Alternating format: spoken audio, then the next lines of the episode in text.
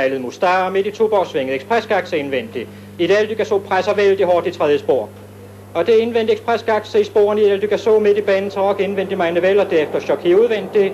Så følger Madison Avenue ind i opløbet. I det Aldygasso kort i front for ekspresgakse. Chocky kommer i sporene og ind i opløbet. Udvendigt i Aldygasso, indvendigt ekspresgakse i sporene. Chocky midt i banen Meine Vel, der kommer vældig stærkt. Det er i det Aldygasso, indvendigt ekspresgakse, udvendigt Meine Vel, der kommer vældig godt. I det Aldygasso med angriber Meine Vel vældig stærkt i sporene. Jeg er ligesom blevet kastet i gang på min nye arbejdsplads ved løbende nytårsdag, hvor jeg var i dommertårnet og udskrev løbsresultater. Jeg havde heller ikke ved mine besøg til det internationale mesterskab, og der har vi fået noget indtryk, der kan muligt et, et udtømmende og dækkende udtryk af min nye arbejdsplads. Jeg bestemte mig derfor at se nærmere på bagsiden, hvis man kan karakteres det sådan. Jeg begyndte den gamle indgangsportal, der stammede fra verdensudstillingen i 1915. Jeg begyndte ved den der gule murstensbygning, der lå i tilslutning til hovedindgang.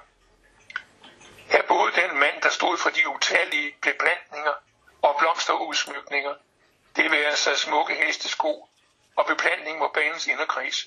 Kort og godt, det gule hus var bolig for selskabets gartner Johannes Nielsen som havde banens eget gartneri over på staldsiden. Jeg fulgte hegnet langs med Olof Jagtvej, frem til noget frem til indkørslen til staldområdet.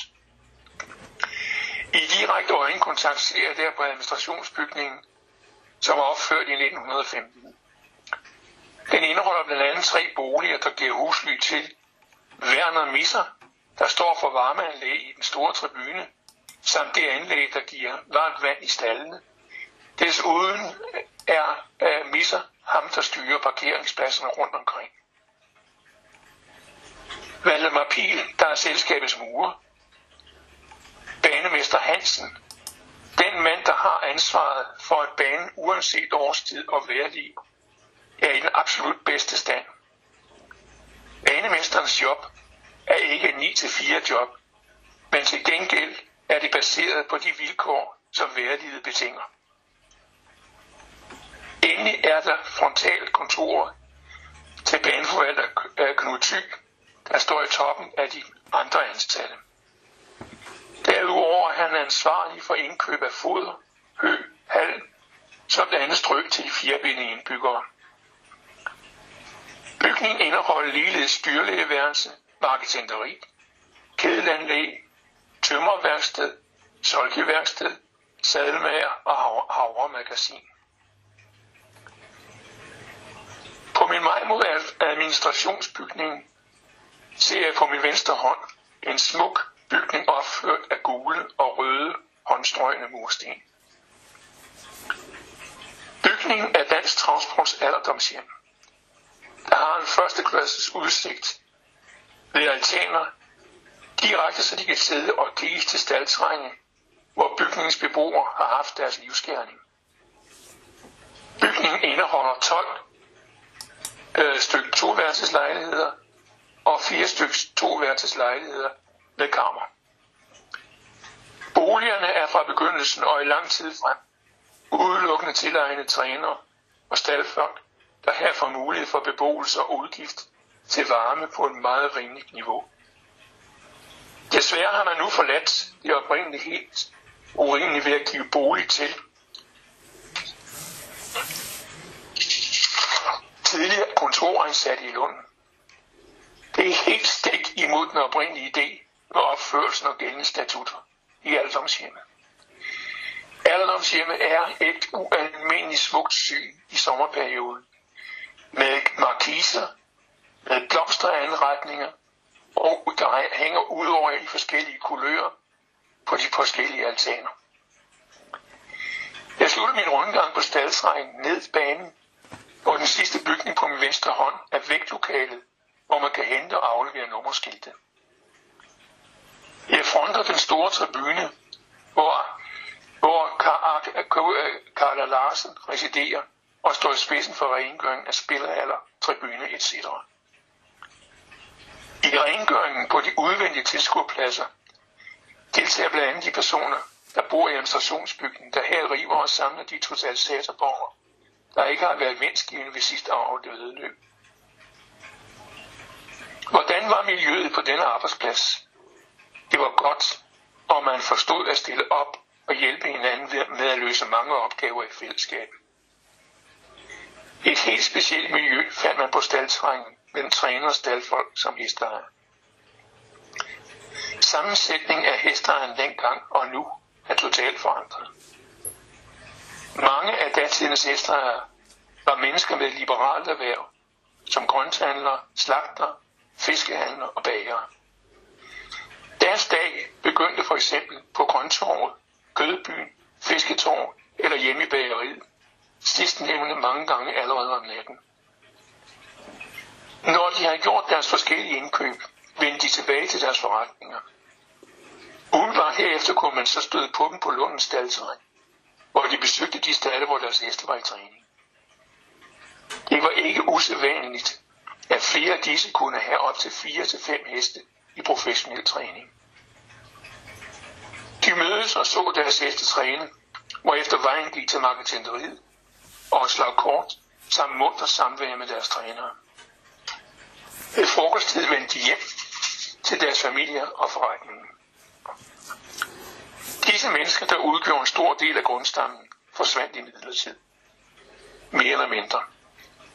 Det skete dels ved indførelsen af momsen, dels på grund af en helt tåbelig disposition i regi af direktør Karl Andersen og regnskabshjælp Per Larsen. Med overgangen til computerregistreret regnskab inviterede trænerne, smedene, salmager og hesttransporter til at få deres til godhavne sat på en samlet regning. Det gav det gav naturligvis ejerne et indblik af, hvad de samlede omkostninger for deres hestehold løber op i. Og samtidig gav det ligeledes skattemyndigheder en favorabel mulighed for at rekvirere disse oplysninger, hvilket Lunden ikke kunne nægte, og selv kunne nøjes med at orientere de ejere, hvis regnskab var tilsendt skattemyndigheder. Derfor er det i dag mere sjældent at se hester med mange heste i stald, end det er at se næsten utallige hester, der disponerer om en eller to heste. Dybt i mine egne tanker placerede jeg vægtlokaler og sporvognen en bygning i to etager, hvorfra man kunne se løbet og træning. Jeg skråede over inderkredsen på banen og fik snart fokus på to viljer, der lå i forlængelse af tilskuerpladserne. Det var Skjold Allé 1, der var ejet af travleskabet med udleje til beboelse. Den anden villa var hovedkvarter for det danske travlskab i Skjold alene nummer 3. Her fandt man i stueetagen køkkenfaciliteter, hvor frokosten blev indtaget, samt et mødelokale for afholdelse af bestyrelsen. På første sal var der fire lokaler. I front mod Strønvejen og Øresund lå Karl Andersen og Ulrichs kontorer. I front mod banen lå en, et kopi og postrum, samt det kontor, hvor jeg havde mit arbejdsrum, med udsigt til tilskuerpladser, tribune, samt dommertårn og banens inderkreds. Og Ulrik bad mig om at se ind på hans kontor. Han var blevet ringet op af Rimor Koster, der under oprydning i Villa Skovhuse, hvor Jan Koster og Fure residerede, havde fundet en del af silkedragter, ejerfarver, og øh, hun ville høre, om selv Trauska var interesseret i overtagelsen. Og Ulrik bad mig om at løse den opgave ved at besøge Koster Jeg skulle nu besøge dette ikon, der var velkendt for sit hæftige humør over for stort set alle inden for sporten.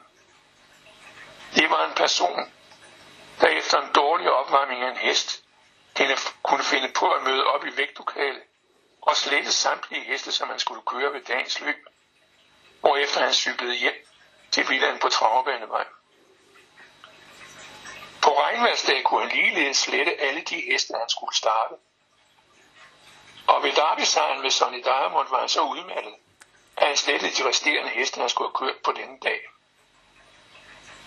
Koster var på mange måder lidt speciel. Han yndede at køre lettere arbejder og opvarmning, iført jakkesæt og blød hat. Det var samtidig en træner og kusk, hvis resultater var helt uden sidestykke i dansk travsport. Jeg forlod kontoret og gik den korte vej til Kosters Villa, hvor Rimer Koster bød mig velkommen. Jeg kom ind i en stue, hvis vinduespartier havde front mod Travervandvej. Vinduespartiet kan ikke indgang til mig lys udefra, og jeg forstod nu, hvorfor Koster havde anlagt sag på travselskab med påstand, at opførelsen af den nye tribune havde frataget vand udefra.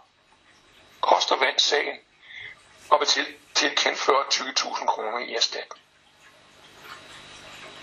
Ved et bord sagde denne respektindflydende mand og bød mig velkommen med et kort goddag, men ikke gjorde mine til at rejse sig, ej eller give hånd.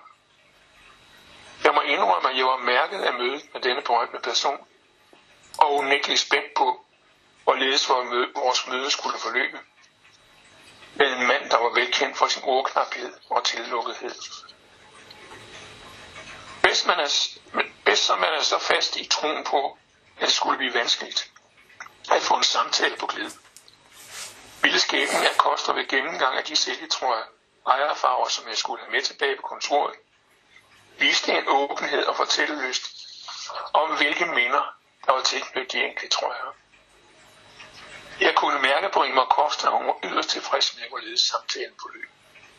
Hun forlod værelsen og kom tilbage med småkager og saftevand. Her var manden bag 10 derbysejre vundet over en tidsramme, der begyndte i 1915 og endte i 1945. Fem sejre i kriterierne fra 1917 til 1948. Syv sejre i dansk opdrætningsløb fra 1923 til 1935.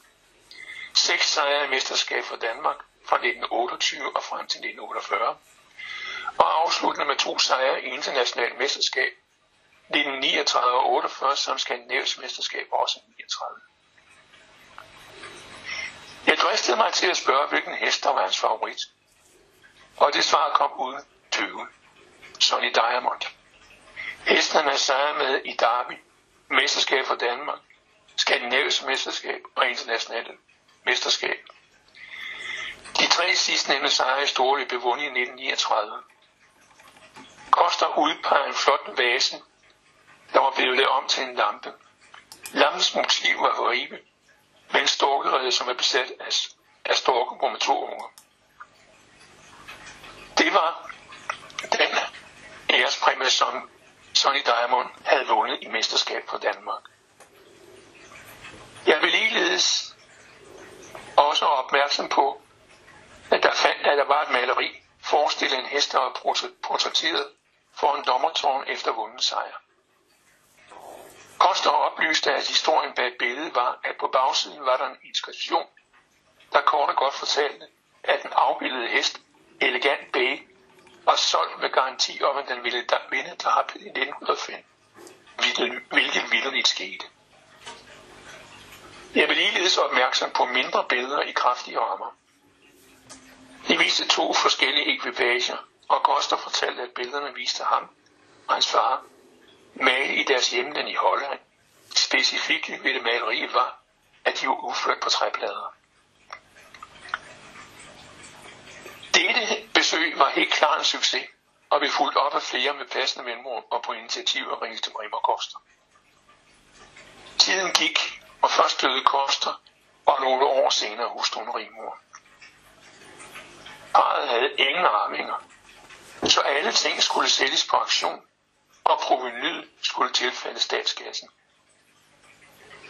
Aktionen, der også omfattede den imponerende samling af sølvtøj, som Koster havde vundet, blev afholdt i spillehallen i bunden af den store tribune. Lunden havde fået vurderet sølvtøjet udelukkende fra selve sølvværdien, og forsikret sig mange ting, der kunne genudsættes i nye løb. Blandt andet en ualmindelig smuk og stor pokal, der blev vandrepræmie i netop N.J. Koster Memorial. Undertegnet fik hamlet arbejdslag for maleriet af elegant bejen, der blev solgt med garanti om Derby sejr det følgende år. Dette maleri har jeg senere foræret Peter Steno fra Centralforbundet. I det jeg følte, at pladsen på min egen væg med tiden var blevet lidt tråd. De to malerier af Koster og hans far bryder stadig en væg i min nuværende hjem. Ligesom vasen, der blev lavet om til lampe, stadigvæk har en hedersplads i mit hjem. Alle som et fint minde om mine møder med Jan Koster. På auktionen gik jeg forbi to papkasser, der var fyldt med undertøj, brugt undertøj. Og jeg kunne ikke undgå at blive påvirket. Så jeg fremstammede for, mig, for mig selv sig transit gloria på latin og på godt dansk. Således forgår alverdens herlighed. Afsnit 2. Dis og dus. Jeg har tidligere været inde på min første dag som ansat i det danske travlskab. Der var meget nyt at tage stilling til, men jeg var ret forundret over at blive præsenteret for Karl Andersen, der på længere sigt skulle være min chef, når den, der havde ansat mig, og Ulrik skulle gå på pension. Jeg ville få et tæt samarbejde med de personer, og jeg vil her forsøge at tage en profil på dem begge. Og Ulrik, søn af den tidligere formand i DTDS, Johannes Ulrik, var oprindeligt uddannet ved landbruget. Han var forvalter ved forskellige store gårde, løjtnant ved Garda Husar-regimentet. Han begyndte sit job i Lunden som sekretær under ledelse af Helge Marx Jørgensen. Han var driftsleder i perioden 1931 til og med 1966 og blev derefter kommitteret af bestyrelsen og konsulent for Transportens Centralforbund. Bestyrelsesmedlem i forskellige foreninger og medlem af skandinaviske og danske kommissioner vedrørende hesteavl og sport, blandt andet Hestens Værn, Hipologisk Tidsskrift og Landboforeningen. Han fik fuldt fortjent udnævnelsen til ridder af Dannebro. Den eneste travsportsmand, jeg så vidt ved, der har opnået denne flotte gestus. Og Ulrik var den person, der holdt i tråden ved opførelsen af den nye tribuneanlæg. Han var handicappet efter en ulykke, men det afholdt ikke fra at nyde naturen på mange måder. Han var således ivrig jæger, og i jagtsæsonen så man ikke så meget til ham på kontoret. Man kunne ligeledes se ham gå søgende rundt på banens inderkreds og finde svampe, som indgik i den hjemlige madlavning. På løbsdagene var han altid på plads i dommertårnet. Og det var altid ham, der aflæste målfotoet og ligesom fik hele løbsdagen til at flyde. Ulrik var en lun person, og bestemt ikke uden for humor. Han fik enorm betydning for undertegnet, i det han ofte inviterede mig hjem på frokost, hvor vi blandt andet delte en dåse sardiner og en kraftig spejepølse, og så naturligvis også en kold øl. Som nygift havde min hustru og jeg ikke det, det helt store møblement. Men også her viste Ulrik forståelse og forærede os flere møb, så vi til års i hans hjem i Charlottenlund. Min hustru og jeg boede i villaen i Charlottenlund og passede gravhunden Tim, når Ulrik og familien var bortrejst. Og Ulrik åbnede rent arbejdsmæssigt set også mange døre for mig. Jeg blev blandt andet præsenteret for udenlandske kolleger forskningsvis på Solvald og Åby og Jeres Jeg blev involveret i den komité, som hvert år i december fandt frem til den person, der skulle tildele Ekstrabladets hæderspris. Jeg vil invitere med, når den her centralforbund nedsatte avlskommission, der rejste land og rige rundt og vurderer kommende avlsingste.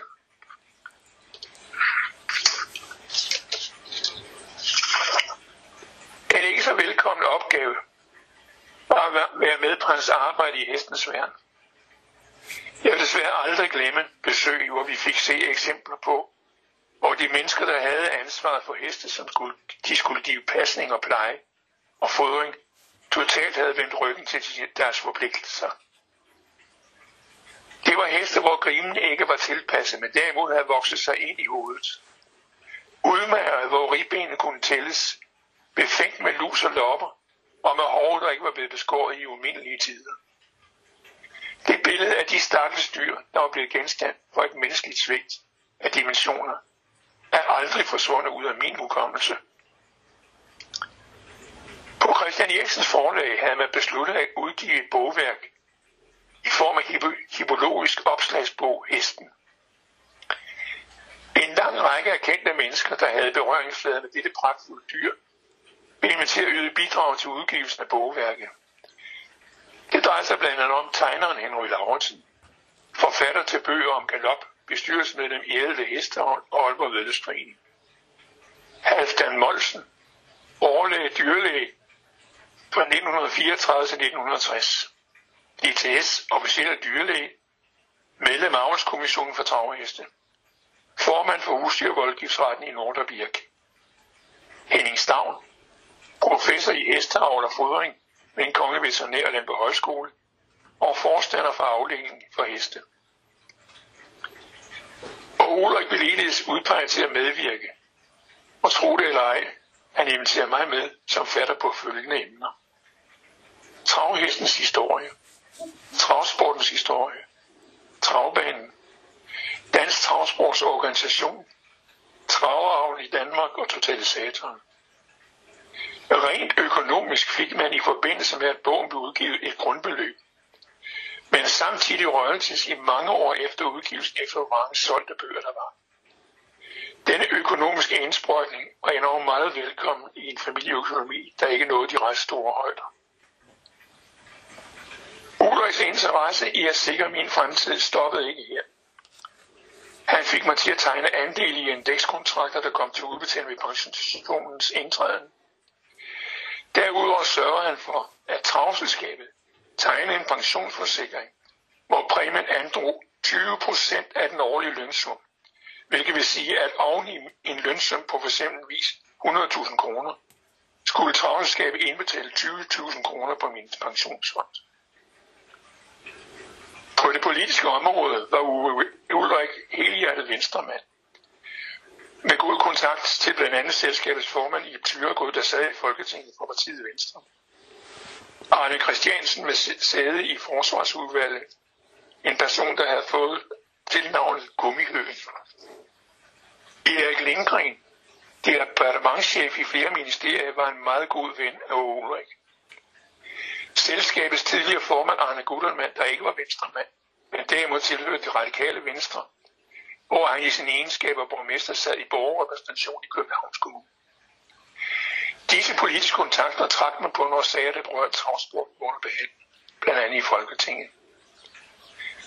Det er næsten unødigt at tilføje, men Ulrik og jeg, som hans hustru betegnede som Åse Ungeving, var dus i hele forløbet, hvor vi kendte hinanden.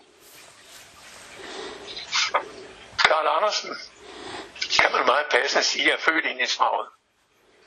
Han er født i Sjælland Lund Travbanes tidligere administrationsbygning på Stadsvej hvor hans far arbejdede som banemand. Karl Andersen blev ansat som elev i sekretariatet i 1946. Han havde desuden job som flyvefisk, som man kaldte den tids stafetter på løbsdage. Han brændte løbs- og totalisatorresultater til presse og publikum. Han arbejdede i syv år i Filmskoncernen, et job, som Lundens tidligere pressechef Svend Borg havde skaffet ham. Og nu er han så tilbage som den, der skulle efterfølge Ulrik. Og Ulrik var tituleret som sekretær. Karl Andersen fik i hans stilling titlen af direktør. De to mennesker var vidt forskellige med interesser, som var vidt forskellige og spændte vidt, selvom det drejede sig om samme arbejdsplads. Hvor Ulrik var den fødte hippolog, lå Karl Andersens interesse mere på marketing, public relation og service. Ved vores første møde på Skotter Allé præsenterede han mig for, en, for noget, en noget, som ikke havde min besynderlige interesse. En ny forside til vanens program. Den humor, som prægede Ulrik, kunne ikke finde hos Karl Andersen, og nogen brændende interesse for travsporten, som sådan med hesten osv., havde det svært ved at se tydelige tegn på. Karl Andersen indledte hver løbsdag på Lunden ved at gå rundt på tilskuerpladserne og i spillehatter hvor han samlede indtryk af, hvad publikum mente om tingens tilstand. Herefter gjorde han nu sine notater og fremlagde så sine forslag til bestyrelsen. Noget af det første, han fik gennemført, var installeringen af et fint kafeterie i spildehallen på første sal. Karl Andersen var stærkt utilfreds med, hvorledes ledelsesbadet redaktionelt behandlede Lund, hvilket medførte, at banens program blev udvidet med redaktionelt stof, der så stod i en mere nøgtern udgave af, hvad der foregik på Lund. Det billedmateriale, som pressen fik tildelt, fandt yderst sjældent frem til avisernes spalter, hvilket jeg synes var forkert. Jeg havde mødt nogle mand, der fotograferede forskellige scenarier på Lund, og som ifølge mig havde et udiskutabelt talent for jobbet. Jeg foreslog, at man kontaktede den unge mand, der hed Bert Seeger, og tilbød ham jobbet som banens fotograf, med opgave til at servicere pressen med fotos, som banen betalte. Pressen var begejstret for de nye billeder, der udover det, der skete på selve løsdagen, også kunne indeholde andet billedmateriale. Og rent PR-mæssigt tilbød man lokalbladene. Der var en ny spændende tilgang inden for pressen gratis tekst og billeder, og også tips til løbet, så frem det var ønsket. Utroligt mange lokalblade viste stor interesse for vores tilbud. Andre tilbud, som blev banens publikum til del, var begivenheden Åbent Hus, hvor man ved assistance af medlemmer af foreningen Transportinteresserede Ungdom i dagligt tale TU åbnet op for besøg bag kulisserne. Det vil altså i dommertårne, i stallene, hvor man ud af de enkelte trænekvarter også kunne aflægge besøg, blandt andet hos dyrlæge og sved. Ungdommen var heller ikke glemt. Man havde i den tid tilbud om sommeren til børn, der ikke havde mulighed for at komme på et egentligt sommerferietilbud. Det blev markedsført som Gabriel Jensens ferierejser. Oprindeligt var det et tilbud, der gav børnene mulighed for at komme til stranden eller på skovtur. Vi tilbød Gabriel Jensen en på oplevelsen med vedløb for solgte med deltagelse af nogle af børnene. Et rigtigt vedløb med heste bag startvognen. En sodavand til at slukke tørster med. Og is sponseret af banens restauratør. Derefter besøg i stallene, hvor der blev uddelt guldrødder, som børnene kunne give til hestene. Besøg hos smeden, hvor der blev mulighed for børn at tage nogle heste sko med hjem, godt rustet mange gange, som er minder om dagen. Inden afgangen retur til Københavns centrum fik børnene en kuvert til deres forældre, hvor i der lå to billetter med gratis adgang til en valgfri løbsdag. Teksten i brevet løb, lød på, dit barn har i dag været på besøg på Charlottenlund Tårnebane. Skulle du have lyst til et besøg, kan vedlagt billetter anvendes. I mange af lokalbladene fandtes der ligeledes kuponer, der gav gratis adgang. Reservationen blev udlejet til afholdelse af bingospil, og som med tanke videre frem, at kunne invitere til besøg på banen. På de onsdage, hvor det blev afholdt løb, fik tilskuerne ved indgangen nummererede kuponer, der blev brugt til lodtrækning til lige så mange heste som det løb, der bare teksten hester er for en dag indeholdt. De for eksempel 12 heste fik nye hester, der havde chancen for pæne pengepræmier, relaterende til de placeringer, som deres hest fri løb. De nye hester har overværet løbet fra bestyrelseslokale i restauranten, hvor de nød forfriskninger under løbet. Et meget populært indslag. Der var også tænkt på de yngre generationer, da man oprettede en fin legeplads på tilskuerarealet efter mål.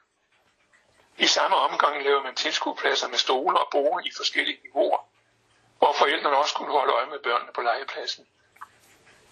I modsatte ende af tilskuerpladserne var der visse løbsdage lejlighed for ponyridning til de mindre børn. Alle sejl var således sat til for at forhindre, forbedre vilkårene for at kunne få en dejlig dag. Der er altid afsluttet med sangen Gå med i Lunden, som Karl Andersen havde fået sangerinden Katie Bøtger til at nyindspille på en speciel plade, og folk gik hjem. Ved vintertiden gav Lund gratis bustransport fra Sønderlund station til banen. Og ved løbsdagens slutning var der busser, der kørte fra banen til Sønderlund station. Alt sammen gratis. Den sidste store nyhed ved at samle løb bevis på tv-monitorer, der var opsat på, på, på tilskuerpladserne. Dette projekt blev til i samarbejde med Svend Bein Nielsen.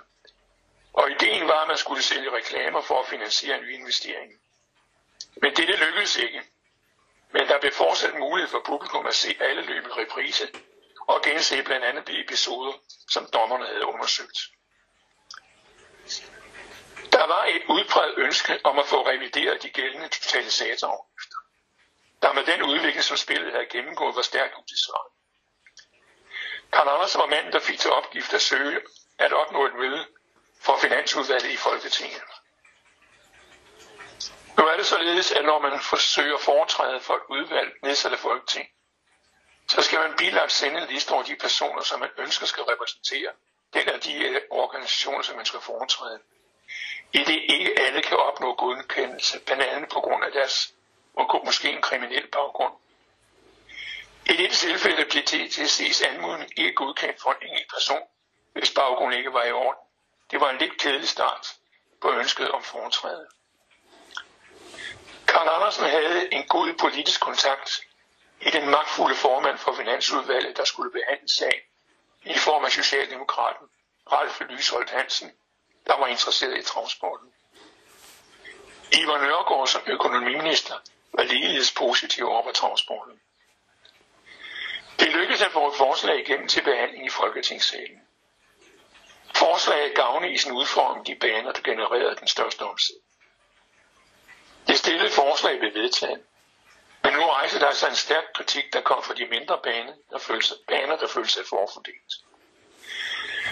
For at lægge låg på utilfredsheden, blev der herefter i sporten vedtaget et forslag til en pulje indbetalt af først og fremmest Lund, en udviklingsfond, der økonomisk skulle hjælpe de mindre baner. Karl Andersen havde med mange gode initiativer betydet en positiv udvikling på Lund. Men de skulle snart komme til at stå i skyggen af nogle dårlige beslutninger, der blandt andet omfattede bygningen af Skjoldgården, der ikke levede op til de stillede forventninger om positiv effekt, der også omfattede arrangementer uden for løbsdagen. Nye stallebygninger hjalp heller ikke på økonomien, hvilket også var gældende for den finansiering, der fandt sted i hjemtaget lån i Schweiz og Frank. Der opstod gnidninger i bestyrelsen, hvor kritikken internt gik på tilfredshed med den siddende formand i Tyrkud som Karl Andersen. I Tyrkud trak sig tilbage som formand, og i 1988 forlod Karl Andersen sin stilling i den danske travlskab for at blive direktør i Transport Centralforbund. Samtidig blev han også medlem af Hestens Vær. Karl Andersen var idé bag, men bag mange gode tiltag. Men han og jeg var ligesom på hin nytårsdag, dis, hvilket også var status på det personlige plan, da jeg på eget initiativ sluttede min ansættelse i DTS i 1986.